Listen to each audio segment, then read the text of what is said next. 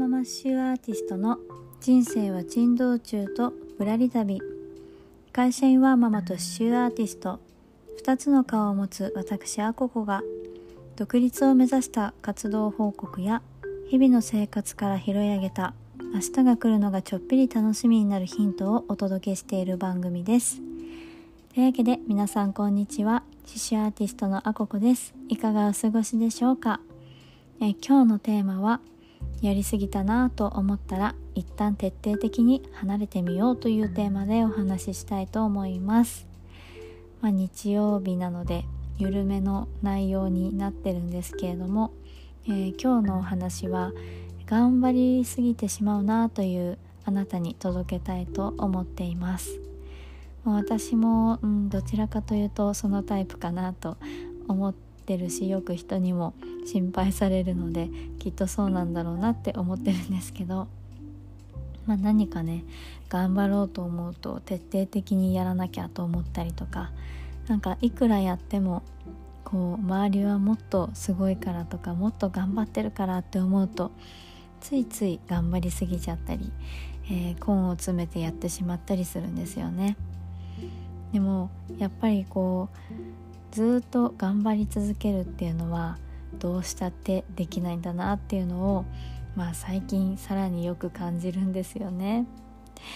いやもう昔昔は若かったってなんか言いたくないけれども でもやっぱりね体というか体力は昔の方があったなっていうのは最近自覚してますね。うん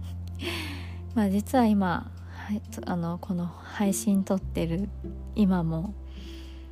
あの結構クタクタになってる。もうねやりすぎちゃったなと。ちょっと今日は頑張りすぎちゃったなと思ってる今のこの時なんですけど。まあそういうことありますよね。そう。でもそういった時に一つのうんリセットするコツとしてえー、今日のテーマである一旦徹底的に離れてみるっていうのも、えー、一つ手だよというお話ですね。まあ、例えば、えー、私の場合はこの間まで刺繍ベールのオーダーをいただいて、えー、5月の本当に頭のところまではその制作につきっきりだったんですけれども今一旦それが終わって数週間の間 どうしてたかっていうと、まあ、そのオーダーというかお客様のためにやる刺繍から一旦今離れています。でまあとはいえ刺繍をやってないかっていうとそういうわけじゃないんですけど今は完全に自分のためにやってるというかもう自分のやりたいようなもうやりたい放題な刺繍を今やってるんですよね。なのでまあ期限もないしもしまあ途中でオーダーとかいただいたらまあ途中で終わらせるっていうことも ああるかもしれないんですけどね、うん、でも